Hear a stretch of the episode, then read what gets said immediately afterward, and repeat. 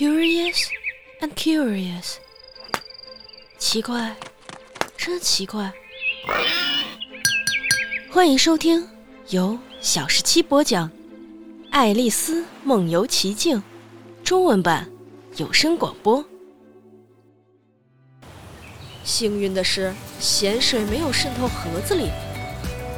他把糖果向他们递了一圈，作为奖品。一圈兜下来，正正好好，美味各得一块。不过，你们知道，他自己也应该得到一个奖品。老鼠说：“那当然。”嘟嘟鸟非常严肃地回答：“你的口袋里还有什么别的东西吗？”他又转过身来，冲爱丽丝问道：“只有一只顶针。”爱丽丝伤心地说：“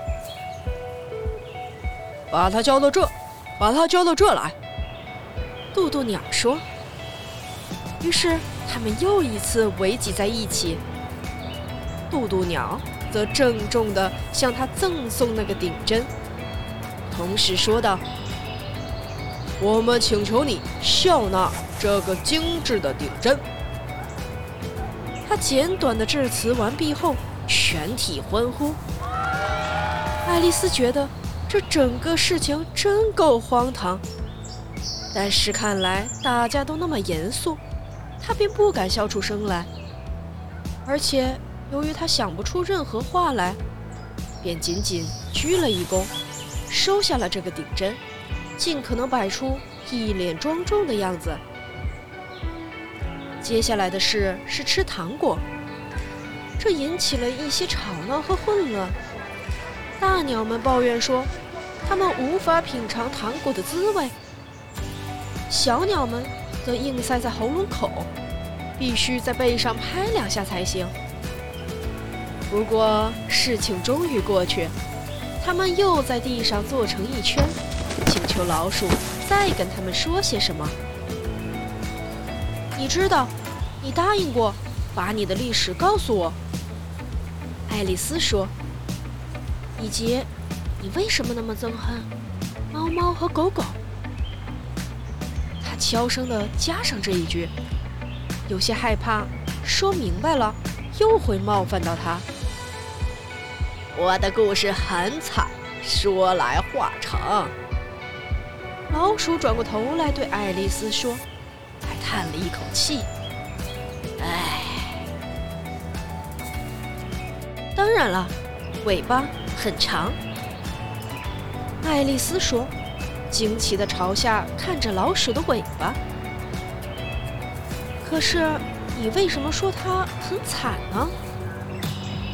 在老鼠滔滔不绝地讲述的时候，爱丽丝对此一直迷惑不解。因此，她对于这段故事的印象有点像这个样子：一个狗子。名叫虎子，来到屋子，遇到一个鼠子。他说：“咱们一起上法庭，我要控告你。来吧，我不许你顽抗，我们必须对簿公堂，因为确实今儿早上我没事儿好干。”鼠子对野狗说道：“先生，如此官司没有陪审团和法官，将会是白费唇舌的事。”我会当法官，我会当陪审。狡猾的老虎说道：“我会审讯这整个案情，并且把你判处死刑。”你没有注意听啊！老鼠严厉地对爱丽丝说：“你在想什么呀？”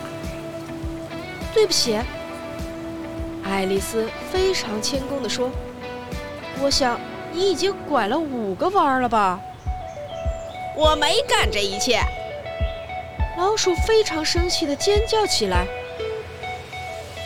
我打了一个结儿。爱丽丝说：“他老是随时准备出把刀，所以心急的四处找什么。”哦，让我帮你解开这个结。我怎么也不能让你干这号事儿。老鼠说着，站起来走掉了。你说如此无聊的话来羞辱我？我并没有这个意思呀。可怜的爱丽丝辩解地说着。可是你知道，你太容易多心了呀。老鼠不搭腔，只是喉咙里咕噜咕噜的。请你回来吧，把故事讲完吧。爱丽丝对着他的背后喊道。其余各位都参加了大合唱。对呀，请回来吧。然而，老鼠只是不耐烦地摇摇头，步子迈得更快了些。多么可惜啊！他不肯多待一会儿。就在他快要从眼前消失的时候，西密小鹦鹉叹了口气，说道。一只老螃蟹趁此机会对自己的女儿说：“啊，我的宝贝，你可以从这个事情吸取教训，绝不要发脾气。”妈，闭嘴！年轻的螃蟹有点心烦意躁，说道：“你真可以挑动一只杜丽的耐心了。”唉。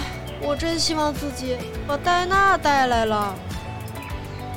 爱丽丝大声嚷嚷着，倒不是专门对哪一位说的，她马上就会把老鼠逮回来的。假如我可以冒昧的提问的话，能问问谁是戴娜吗？西密小鹦鹉说。爱丽丝迫不及待地作答，因为。她总是十分高兴地谈她的宠物，戴娜是咱们的猫咪，它逮起老鼠来真是顶呱呱，没得说，你都想不到。而且，哦，我真希望你能看到它是如何抓鸟的。哎呀，它一看见一只小鸟就能一口把它吃下去。这段演说在全体听众之间引起了一阵不小的骚动。有些禽类立刻溜走了，有一只老喜鹊非常小心地把自己包裹起来，说道：“我真的必须回家去了，夜间的寒气对我的嗓子不好。”一只金丝雀用颤抖的声音对他的孩子们高喊道：“走吧，我的宝贝儿。”现在正是你们该上床睡觉的时候了。